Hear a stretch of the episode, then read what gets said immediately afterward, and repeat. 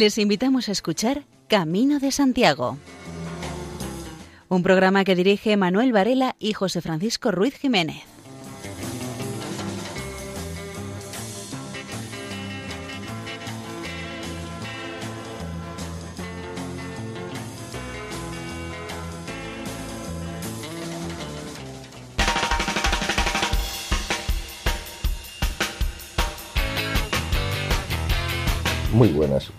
Aquí comienza este programa de divulgación sobre las rutas jacobeas y el apóstol Santiago, en el que no solo se procura aprender cosas sobre estas cuestiones, sino también ideas que podríamos aplicar a nuestra vida cotidiana. En los últimos tiempos se ha oído algunas veces que esta pandemia, entre otras cosas, nos ha traído una cura de humildad. Habría que especificar que esta cura de humildad la han vivido sobre todo los países del norte. Así que hay varias circunstancias en la vida que pueden llevar a pensar la necesidad de ser más humildes. Pero nosotros vamos a centrarnos en cómo esto pasa en el Camino de Santiago. Empezamos.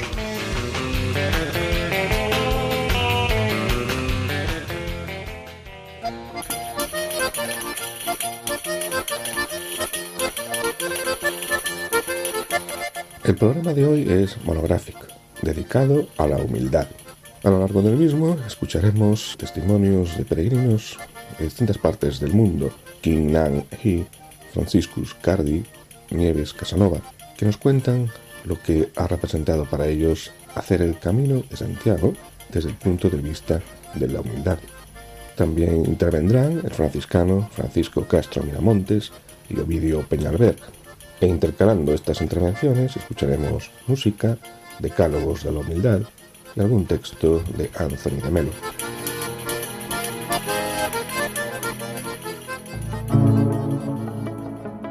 Quien sabe ser humilde, quien conoce el sufrimiento, quien tiene la sensibilidad del corazón, es capaz de comprender, apreciar los valores fundamentales de la vida y la importancia de las pequeñas cosas.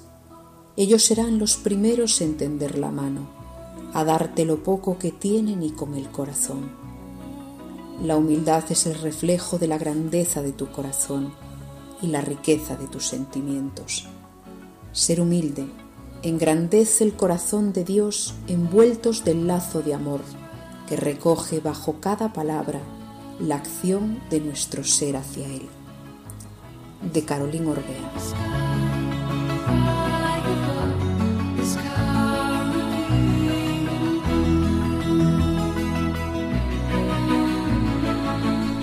El camino es humildad.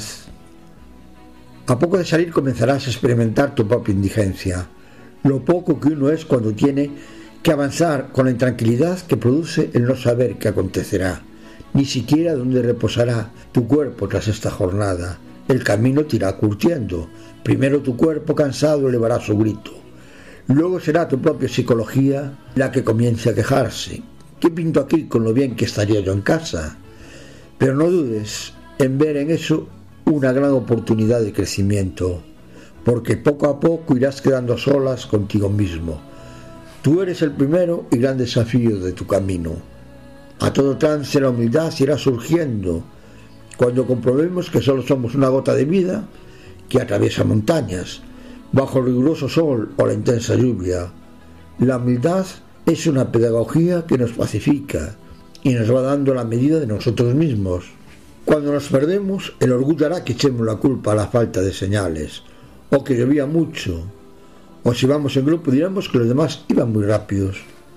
Achacamos nuestro error a las circunstancias, al ambiente, a los demás, pero no pasa nada por reconocer, por ejemplo, que no estuvimos atentos. ¿Cómo puede haber momentos de convivencia estrecha con otros peregrinos? Se puede caer en la tentación de ver en los demás solo defectos pero si alguien quiere adquirir humildad, el primer paso es identificar esos rasgos de orgullo que nos llevan a rebajar a los demás, destacando sus posibles defectos. Si somos unos experimentados peregrinos, aportemos nuestros conocimientos cuando veamos que podemos ser útiles a los demás, pero no presumamos que dimos el camino tantas veces y sabemos del tema más que nadie. No pasa nada por pedir ayuda cuando se necesita, no nos bajamos, sino que nos engrandecemos como personas. A veces solos no podemos, pero es mejor que sea la persona adecuada y es importante que nos entiendan y que puedan ayudarnos. En ocasiones aparecen personas que ayudan en situaciones complicadas, ayudan un trecho, hacen que uno madure como persona y después, cumplida su misión, desaparecen. Pero formarán ya para siempre jamás parte de nuestra vida y cuando lo recordemos será con una sonrisa. El camino enseña que uno no puede alardear de nada, ni ir de prepotente. Cuando así lo hacemos, la vida nos pone rápidamente en nuestro sitio. Jesucristo dijo, Aprended de mí, que soy dócil y humilde de corazón. Y como todo aquel que con buena intención desea recorrer el camino, el peregrino debe seguir el consejo de Jesús. Si ya como norma de conducta ha de ser humilde ante sus hermanos, en la peregrinación será así, con una intención más profunda. Para que el camino sea una buena experiencia de renovación interior y aprendizaje, hay que ser dócil a los cambios, receptivo a todo cuanto acontece en el entorno con él, que se va conviviendo día a día. Vivir el camino desde la humildad facilita al peregrino que lo saboree lentamente, tan lentamente como va cambiando ante los paisajes que va recorriendo. Y esto les ayuda a mantener su propio paso junto a los hermanos que lo acompañan.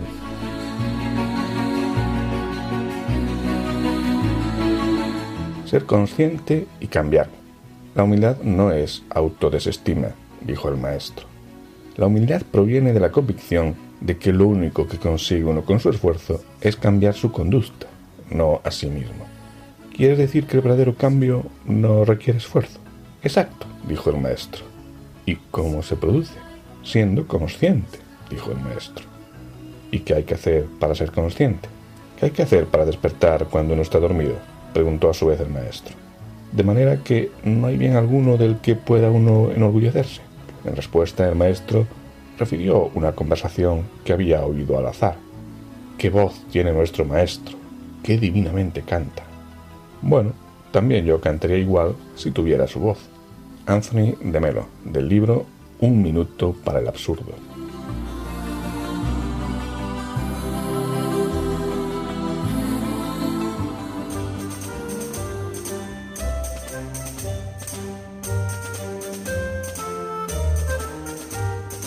La escritora coreana Kim Nan-hee ensalza la humildad que le ha aportado el camino.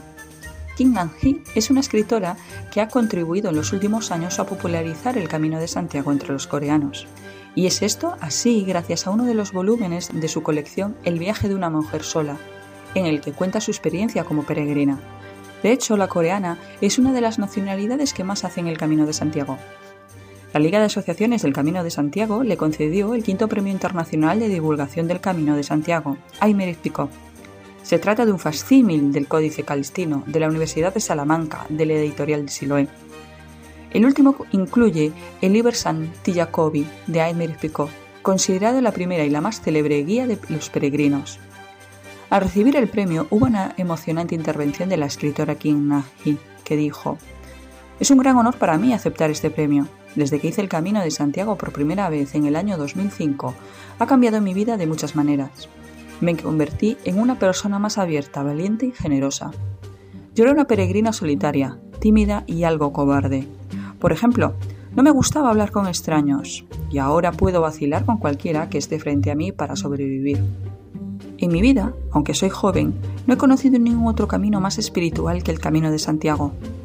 No he encontrado ningún otro viaje que me obligue a ser más humilde que el camino. No he visto ningún otro itinerario que realmente me haga creer en la omnipresencia de Dios. Lo más importante que el camino me enseñó es que ya tenemos todo lo que necesitamos para vivir y lo que tenemos que hacer es compartirlo. Por lo tanto, a pesar de lo que vivimos en un mundo no tan hermoso, sí que podemos ser personas hermosas y vivir una buena vida. El libro no lo he escrito sola, He incluido las historias de otros peregrinos que conocí sobre la marcha y las cosas que el camino me susurró al oído.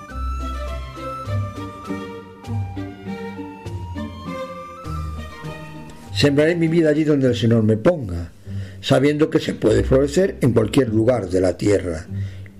Viviré, a decir verdad, que es la manera más auténtica de ser humilde. No pretenderé grandezas, como dice el Salmo, que superen mi capacidad. Aceptaré los reveses de la vida sabiendo que de todo puedo sacar siempre algo positivo. Sabré que no se puede ser humilde sin aceptar las humillaciones concretas de cada día. Cuando créela que es más provechoso callar que hablar, recorreré el camino del silencio como una manera de humildad. Nunca hablaré detrás de nadie como dice San Francisco, lo que pueda no decirle, delante y con amor. No me defenderé nunca solo por mi provecho, y si lo haré para defender a las personas que me encuentro en mi camino. Cantaré con María, la humilde sierva del Señor, la predilección de Dios por los humildes y sencillos.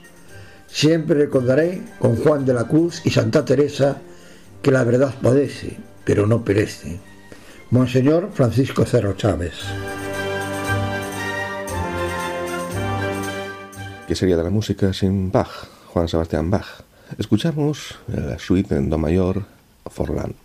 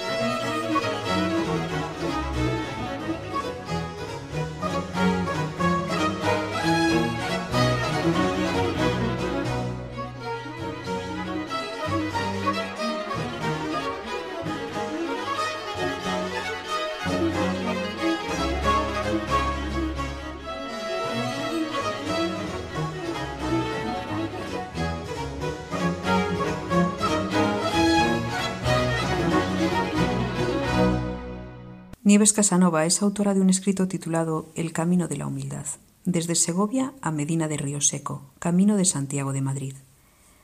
Podría escribir un libro entero solo con las sensaciones de este camino, pero resumiré. De momento cuento solo el primer día. Ya iré contando el resto. Después de mirar alternativas para el mes de marzo y dejar el camino olvidado para otoño, decidimos caminar unos días por tierras de Castilla Simplemente echamos un vistazo a los perfiles de las etapas y pensamos que sería un cómodo paseo por la total ausencia de cuestas. Bien, fuimos a Segovia en coche, que dejamos bien aparcado, y nos pusimos a caminar. Llegamos a Zamarramala, un barrio a las afueras de Segovia, donde se encontraba el albergue municipal, nuevecito, a un par de kilómetros de la ciudad. La persona que hacía de hospitalero del restaurante La Alcaldesa nos atendió de maravilla. Llegamos de noche. El hospitalero nos puso el primer sello en la carta de paso más bonita del mundo, y muy felices nos fuimos a dormir a un albergue para nosotros solos, deseando que pasara rápida la noche para ponernos a caminar al día siguiente. Lo que no imaginaba es que esas tierras de Castilla se convirtieron en el camino más duro de mi vida, el camino que nos iba a poner al límite. Amanecimos en Zamarramala. Nos calzamos las zapatillas, por supuesto sin goretex ni membrana similar, y comenzamos a caminar por campos de cereal. El viento era terriblemente fuerte y frío. No era demasiado agradable caminar en esas condiciones, pero bueno, es lo que hay. El camino es el camino y habíamos llegado hasta allí para caminar. Es lo que hacemos básicamente los peregrinos, caminar. El viento no cesó en toda la jornada. Pasamos también por algunas zonas con árboles. Sobre no sé qué hora de la tarde comenzó a diluviar. Por supuesto nos pilló la lluvia por los campos de cereal, sin refugio ninguno. Nuestras ropas eran impermeables, el pantalón de invierno de buena calidad, incluso lo he llevado en otras ocasiones nevando, pero se empapó entero, por dentro y por fuera. El chubasquero al cabo de las horas tampoco aguantó más y empezó a no resistir el agua. Todo el cuerpo mojado. Pero en realidad el problema no era la lluvia torrencial, he caminado otras veces mojada, sino el frío. El frío del viento hacía bajar la temperatura de los cuerpos empapados, y nos limitamos a caminar, no podíamos hacer otra cosa. Llegó un momento en que ya no importaba que el camino estuviese inundado, porque ya no nos podíamos mojar más. Atravesábamos las corrientes de agua que inundaban los campos y el camino con los pies nadando dentro de las zapatillas. El agua en algunas zonas llegaba casi hasta las rodillas. Por eso sigo diciendo que a mí en condiciones extremas el goretex o membranas de este tipo no me sirven de nada.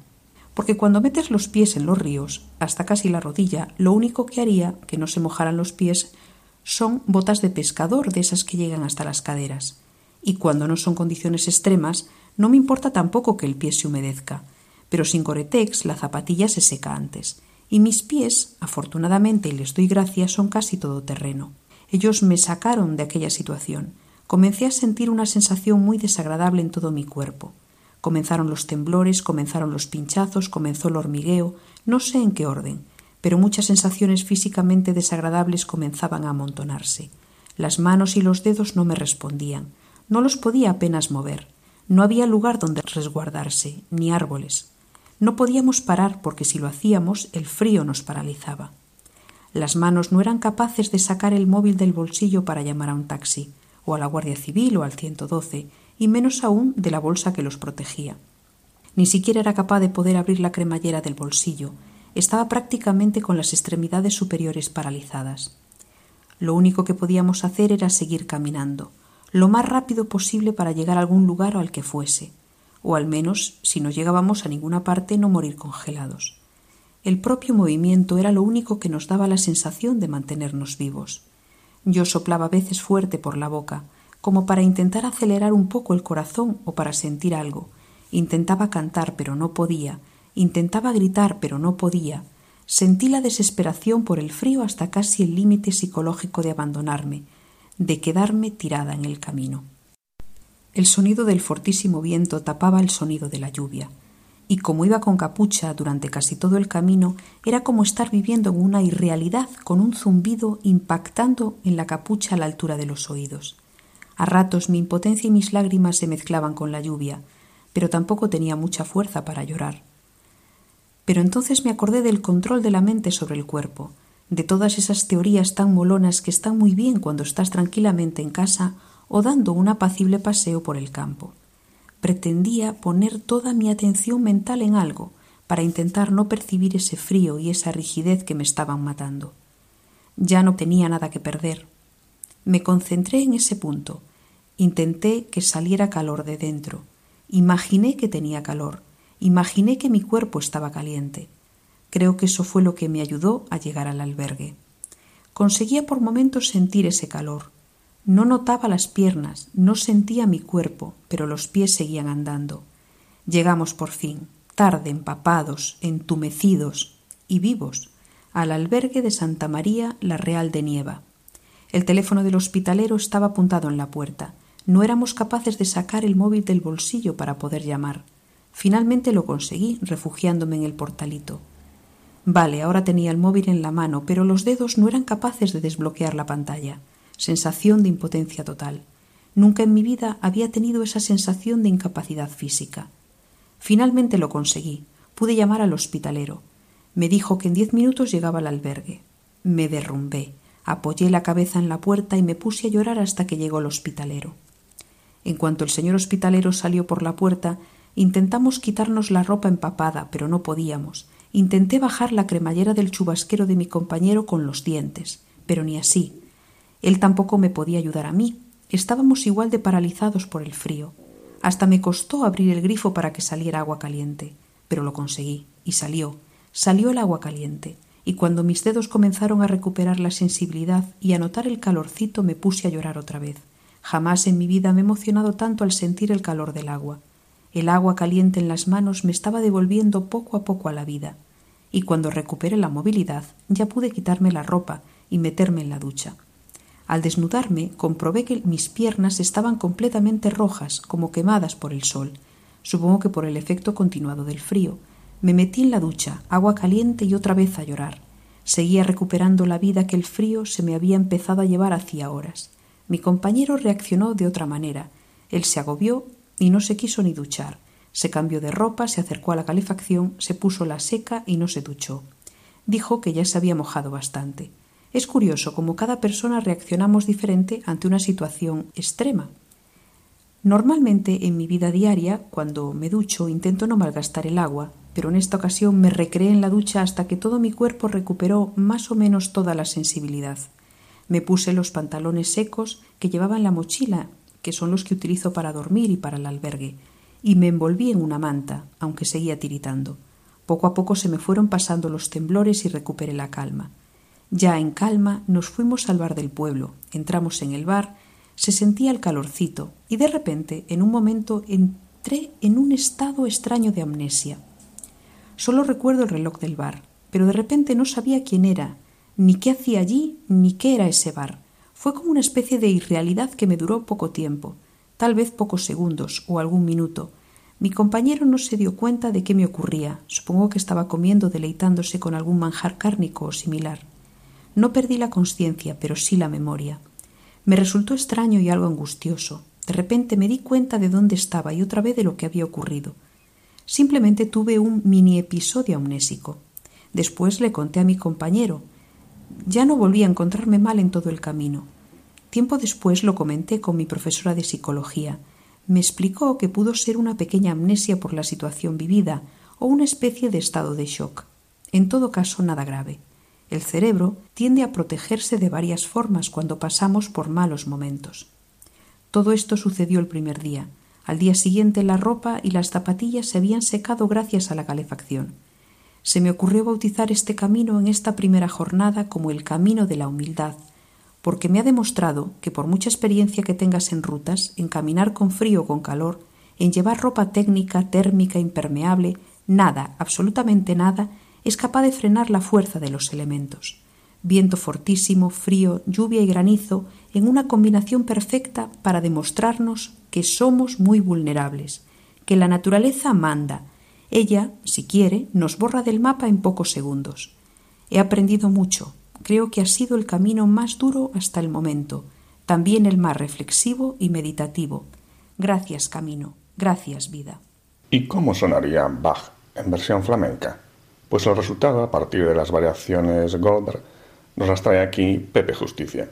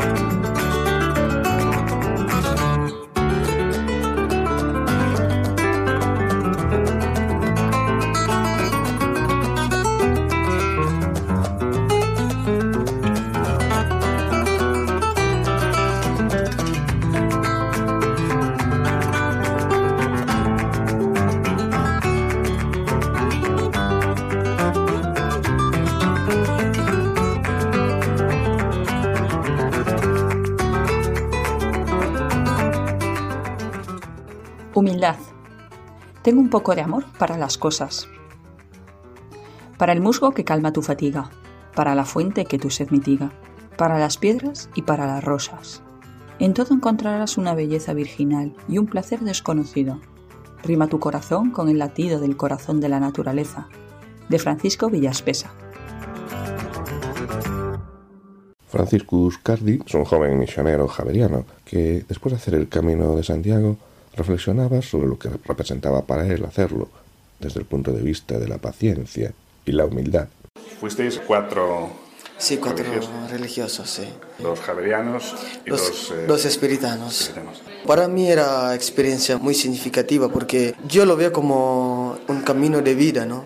Un camino de vida porque también la vida es un camino donde encontramos muchas cosas, las cosas muy difíciles, pero también es un camino de alegría. Y en este camino para mí era también una cosa para conocer quién soy yo y quiénes son los demás. Quién soy yo, para, porque yo, gracias a este camino, puedo conocer mi debilidad, también mis puntos uh, fuertes Por ejemplo, lo que es importante del camino no es la meta, pero el proceso para llegar a la meta. En este proceso es necesario la paciencia, la paciencia y la humildad, dos cosas que es fundamental para llegar a la meta. Estas dos cosas, paciencia y humildad. Si no tenemos estas dos cosas, creo que también en la vida no podemos ponernos en camino. Y sobre todo también como misioneros, hay que tener la paciencia y humildad para poder realizar lo que el Señor quiere, ¿no? Lo que el Señor quiere. Creo que gracias a esta experiencia, gracias al Camino de Santiago, puedo encontrar estas dos virtudes. Son virtudes de nuestra fe, la paciencia y la humildad. Muchas gracias. Nada. Decálogo de la humildad. Pedir perdón por lo que se hizo mal.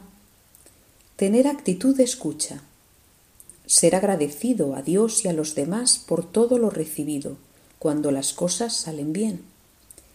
Reconocer que no se sabe todo y que hay mucho que aprender. Comprender que cada quien tiene su camino y no todos han de seguir el de uno. Despreocuparse de la impresión que se causa en los demás cuando uno hace cosas buenas. Pedir ayuda en caso de que se necesite dar lo mejor de uno mismo por una causa trascendente, no por nuestro ego. Actuar sin querer llamar la atención. No esconderse cuando uno es consciente de que tiene capacidades que podrían hacer el mundo mejor. Ante la inmensidad del espacio uno no tiene por menos que sentirse humilde. Y también en la música hay lo que se llama música espacial. Incluso un grupo musical lleva este nombre, grupo francés, Spas, que nos interpreta La Mosca Mágica.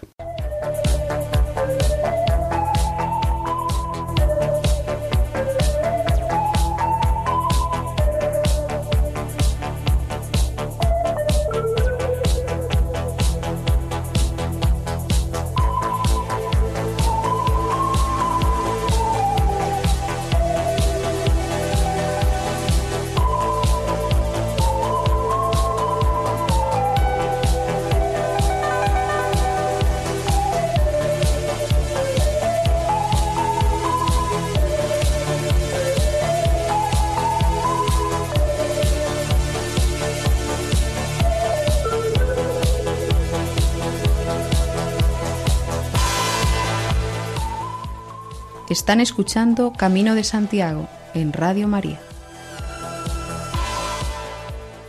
El franciscano Francisco Castro Miramontes, que atiende las parroquias de Cebreiro y practica la acogida a los peregrinos en este lugar, nos habla de la humildad.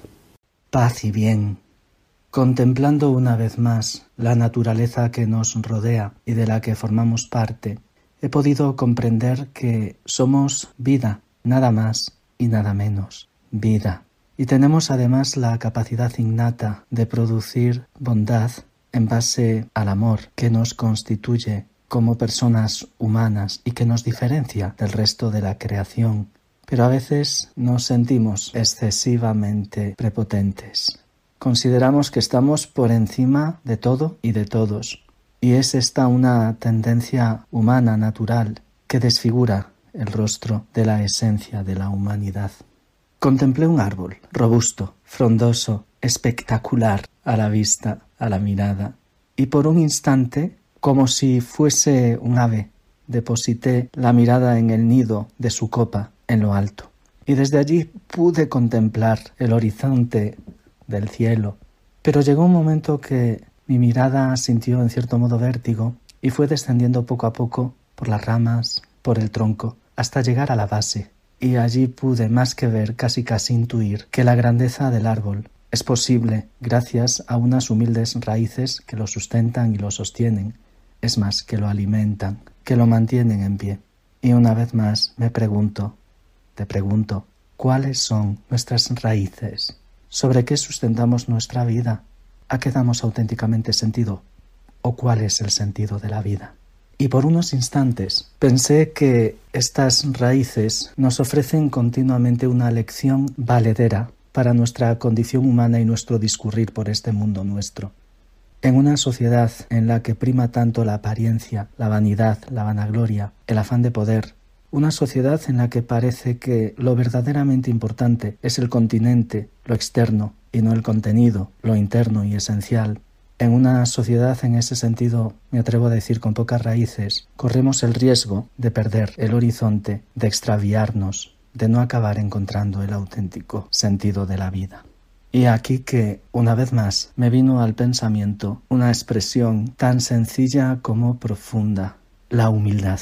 Se trata de uno de esos valores, en cierto modo, que cotizan a la baja en la bolsa de la vida, puesto que nuestra sociedad de consumo propugna y alienta actitudes y comportamientos opuestos a ella, a la humildad, la prepotencia, el poder y el dominio sobre las personas y sus conciencias son hoy divisas de curso legal. Me atrevo a decir que la humildad, que es virtud de la persona sabia, se ha convertido en una especie de cenicienta de cuento. El soberbio, la persona carente de humildad, puede que llegue lejos en la tierra de las injusticias, pero su actitud quedará al descubierto a la luz de la verdad. Todos, tarde o temprano, acabamos descubriendo la necedad de un proceder basado en la insolidaridad. Una vida cimentada en la prepotencia está vacía de verdad básica sobre la que hay que fundar la propia vida. Que una persona es lo que es en sí misma y que estamos llamados a ser mejores sin tener que acudir a las comparaciones tendenciosas que generan envidias corrosivas. La verdad fundamental está dentro de cada uno de nosotros. Somos la medida justa de nosotros mismos. Por eso se me antoja que la humildad es buena compañera en el camino de la vida, madero al que asirse cuando zozobramos en el mar del mundo. Es una pedagoga extraordinaria, es como una madre que nos coloca ante el espejo de nuestra propia realidad, desenmascarando nuestros vicios sin dejar resquicios de maldad en nuestro ser. Me viene al pensamiento una frase que se atribuye a Santa Teresa de Jesús, la santa andariega de corazón inquieto. La humildad es la verdad. Al principio me intrigaba esta formulación tan sencilla como significativa. La humildad es andar en la verdad. Creí que debía de ser una locura más y lo digo desde la gran admiración que profeso a la santa abulense, de esta mujer tan singular, un capricho, una excentricidad, pero el tiempo y la vida misma me han confirmado que Teresa decía una gran verdad. La propia vida, que es la primera e irrefutable maestra, me ha ido enseñando que en la humildad está la verdad y que fuera de ella uno se extravía tras una cortina de humo oscuro sin ella, la necedad hace estragos en las vidas de las personas. Nuestros tiempos necesitan el estímulo y ejemplo de los verdaderos humildes, aquellos hombres y mujeres que no se hacen notar, pero que con su testimonio callado tan elocuente están haciendo posible que este mundo siga amaneciendo cada mañana a la esperanza de un orden de cosas basado en la justicia como prólogo de la paz. Será el tiempo en que los humildes suplanten la tiranía de los poderosos que se asientan en la mentira del tener, porque el poder siempre se autoafirma sobre la debilidad de otros. ¿Sabes qué? Que ser humilde no es tarea fácil, no es una lección que se aprenda a base de estudio y reflexión.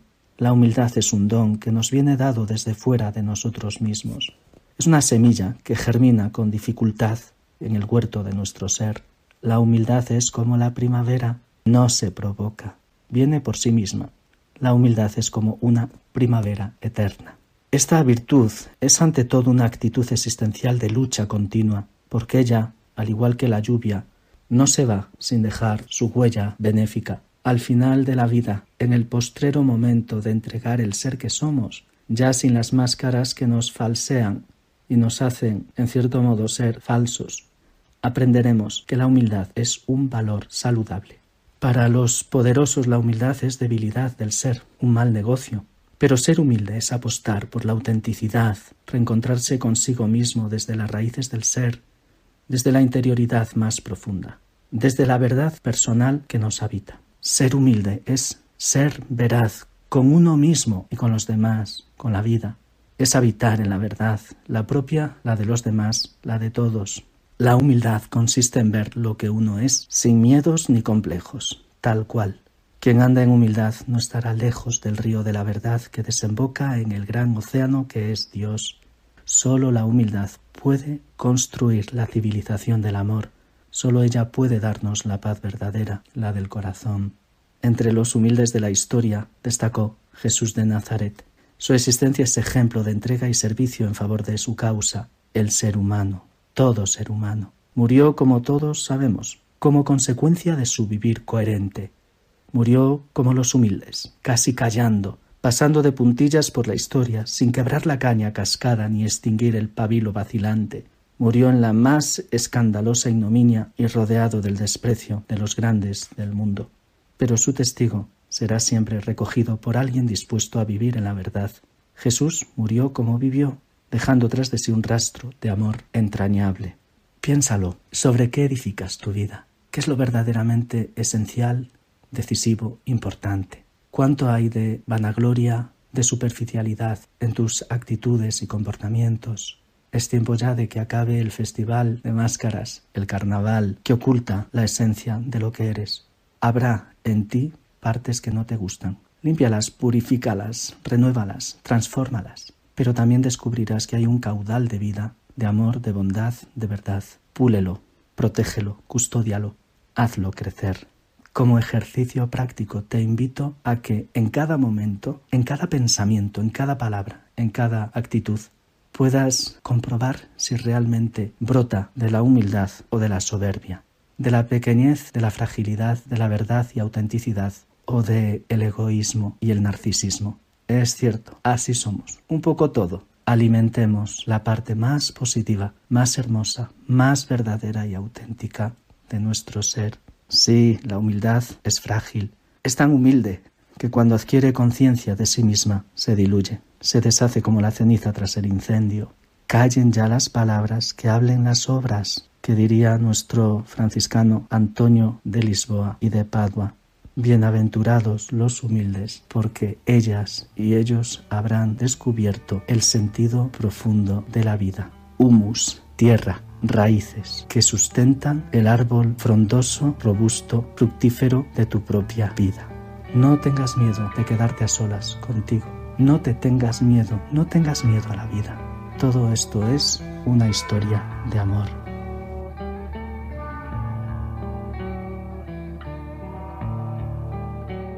Humildad. Humildad es la grandeza del hombre correcto y sabio. Es apretar nuestros labios cuando el halago nos toca.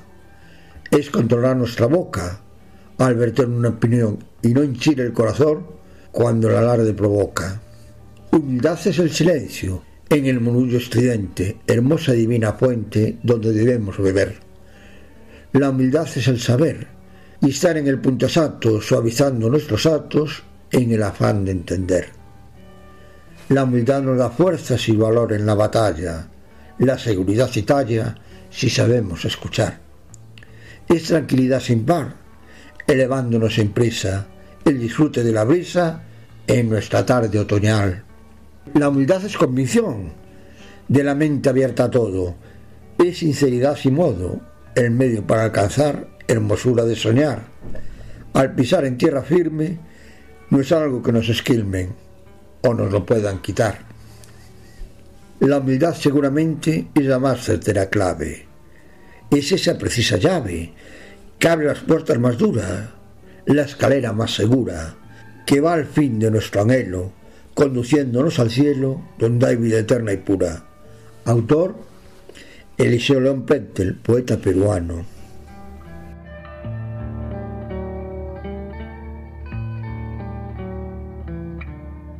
Al principio del programa escuchábamos un tema de Juan Sebastián Bach y ahora a los Beatles por la orquesta Peter Brainer.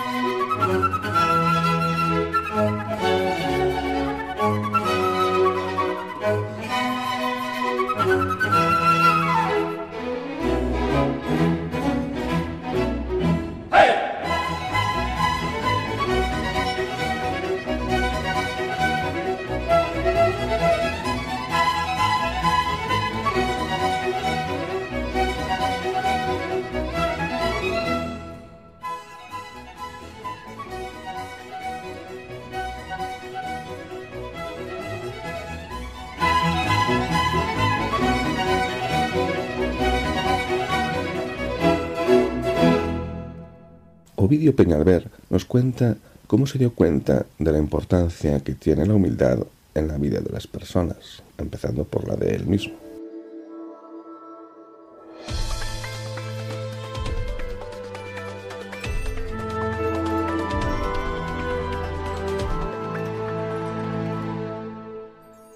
¿Qué es humildad? Humildad es tener conocimiento de tus limitaciones y actuar en consecuencia que suena realista, ¿verdad? Suena a tomar conciencia, conocerte. Y digo, para mí, ¿qué es la humildad? Es cuando tú miras y cuando ves a los demás desde el mismo nivel, ni por encima ni por debajo, ni desde la vanidad, ni desde el compararte para ver si eres más o eres menos, pero tampoco desde abajo, desde esa falsa humildad eh, o desde pusilánime que, que lo que tiene es una muy baja autoestima y siempre se ve por debajo a los demás. Es cuando habitualmente tú ves a los demás de igual a igual. Pero es que me da igual que sea el presidente de la compañía, o que sea el último becario que ha entrado, o que sea un mendigo que está en la calle, o que sea el presidente del gobierno. Me da igual que sea doctor ingeniero o que sea FP2 administrativo. Me da absolutamente igual. Es cuando yo te miro a ti y veo la persona que hay detrás, no el cómo vistes, el que has estudiado, o el color de tu piel, o el dinero que puedas tener. Y eso no es tan sencillo porque ir comparándote inevitablemente con los vecinos y qué coche tiene y mira cómo lo tiene amueblado y estos se van de vacaciones a no sé dónde, ¿qué atributos tiene que tener alguien humilde? Y básicamente hay tres declaraciones que son comunes en alguien que es humilde desde mi punto de vista. Lo primero es que sabe decir lo siento, que cuando mete la pata lo reconoce y pide disculpas. A cambio hay otros que su orgullo les impiden decir lo siento, metí la pata, en una reunión levanté la voz o me puse nervioso o te grité, o a un hijo o a un vecino. ¿Por qué? Porque tu orgullo te lo impide. Internamente dices, bueno, sí, he metido la pata, pero no le voy a dar el gusto de decirle que lo siento. Es que es ridículo, pensadlo, pero, pero ¿cuántas veces caemos en estas trampas? Además de decir lo siento, es saber decir no sé. La declaración de ignorancia. Aquel que se permite decir no sé, Déjame que busque el dato, no tengo ni idea, no lo tengo claro.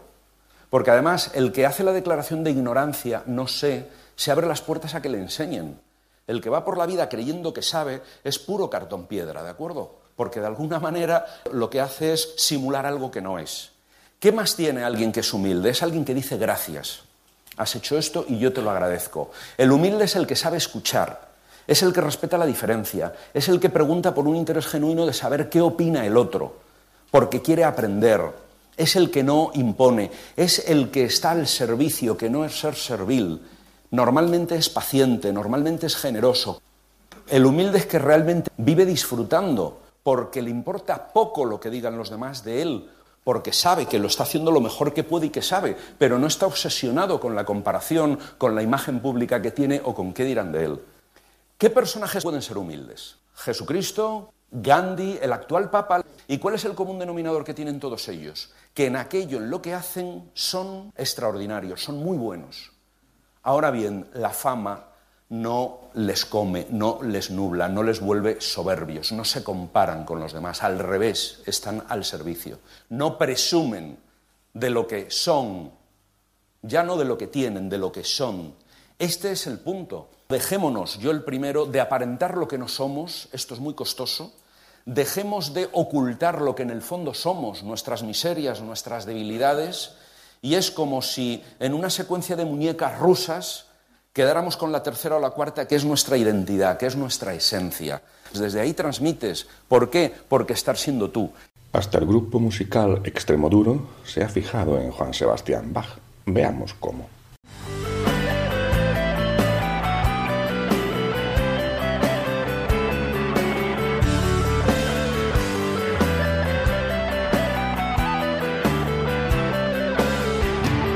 Están ustedes en la sintonía de Radio María. escuchamos el poema Humildad de Eduardo Casas.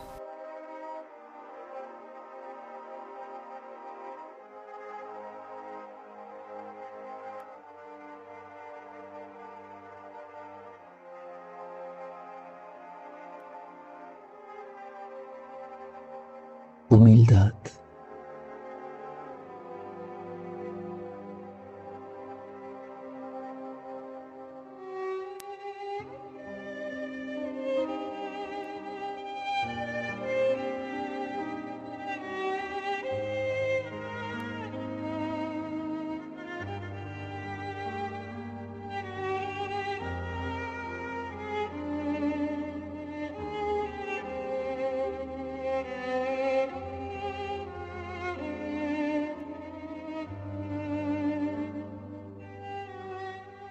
Pasar de una manera inadvertida, frágil, silenciosa, delicadamente, sutil, como las miradas calladas y las palabras mudas, con el paisaje de una huella invisible, imperceptible. Hacer que esos pequeños mundos por los que transito sean mejores. ¿Acaso sin que nadie lo note?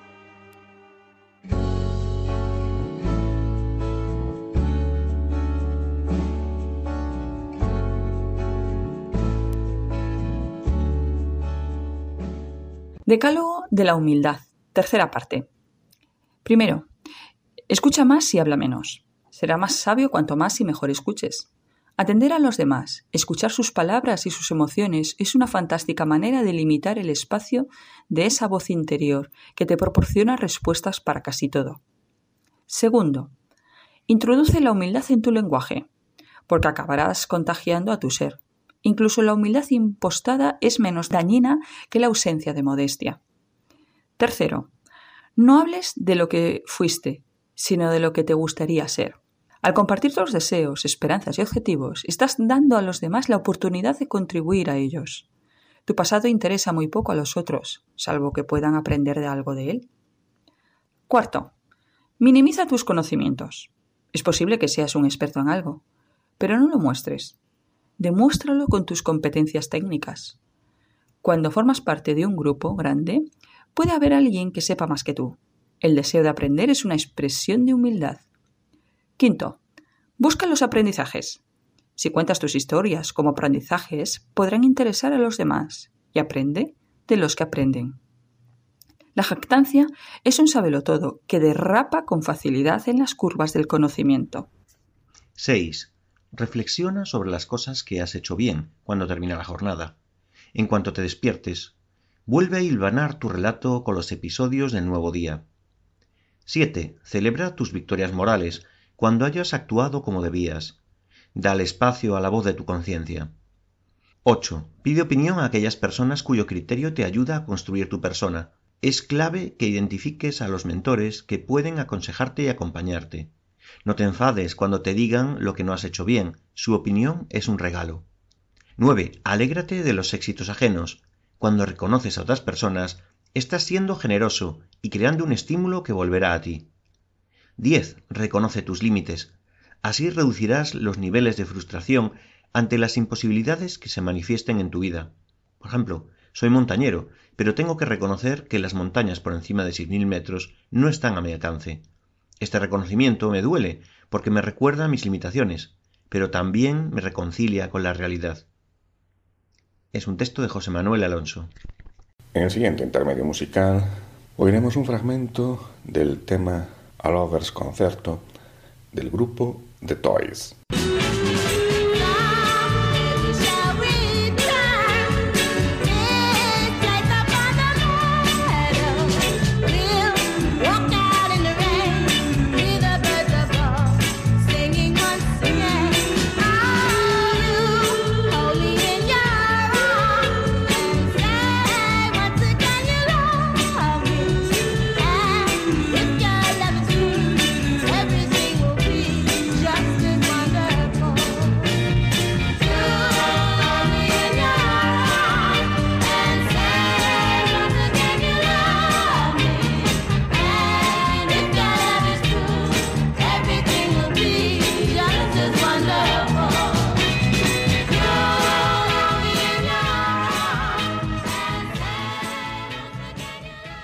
De humildad.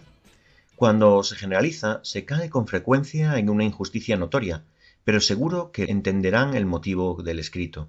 Cura de humildad para aquellos propietarios, trabajadores y personal vario de albergues privados de los distintos caminos, y con especial incidencia en el camino francés, que veían al peregrino como un euro con patas. Dicho lo anterior, ánimo y apoyo y consideración para aquellos propietarios, trabajadores y hospitaleros de albergues privados, que son muchos, que sí tratan al peregrino como se merece.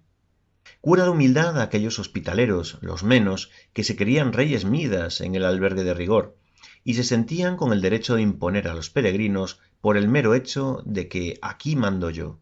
En cambio, la mayoría silenciosa hospitaleros va a prestar sus servicios con la máxima entrega y sin pedir nada a cambio. Todo esto tendrá que pasar, y volveremos a disfrutaros, como siempre, que se tiene la suerte de dar con vosotros. Cura de humildad para aquellos entes públicos y no tan públicos que veían en el camino la forma de promocionar un camino que no es el camino, donde las cifras se anteponen al fin último. Este año no hay récord, ni falta que hace. Claro que también hay que ser agradecidos con aquellos otros entes que, sin entrar en mayores disquisiciones, se preocupan realmente por el peregrino cura de humildad aquellas mal llamadas asociaciones de peregrinos que lo único que pretenden es engordar sus egos y quítate tú que yo lo hago mejor, más caminar y menos actos protocolarios. A diferencia de estas, hay otras asociaciones que sí trabajan para hacernos el camino más fácil, pintando flechas, posibilitando la apertura de albergues en zonas complicadas, etc. Esa es la labor a considerar y lo que agradece el peregrino. Cura de humildad a aquellos establecimientos de venta de material para caminar, que vieron al que va al camino por primera vez como la posibilidad de hacer caja, sin importarles lo más mínimo el ayudar y ejercer una labor didáctica para esa gente que empieza. Gracias a esos otros establecimientos que sí ayudan en la compra de material a los novatos y a los peregrinos inexpertos, anteponiendo el interés del comprador a los intereses del vendedor y propietario. Cura de humildad para muchos de nosotros por creernos los reyes del mambo por creer que nadie ni nada podría romper nuestros sueños. En fin, que ni somos el centro del universo, ni que después del camino venga el diluvio.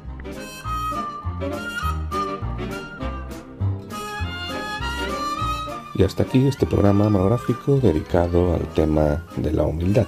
Les recordamos que para contactar con nosotros, dirigirse a este programa para cualquier consulta, pueden escribir el siguiente correo: camino de Santiago arroba radiomaria.es. Muy buenas, nos escuchamos dentro de 15 días. Buen camino.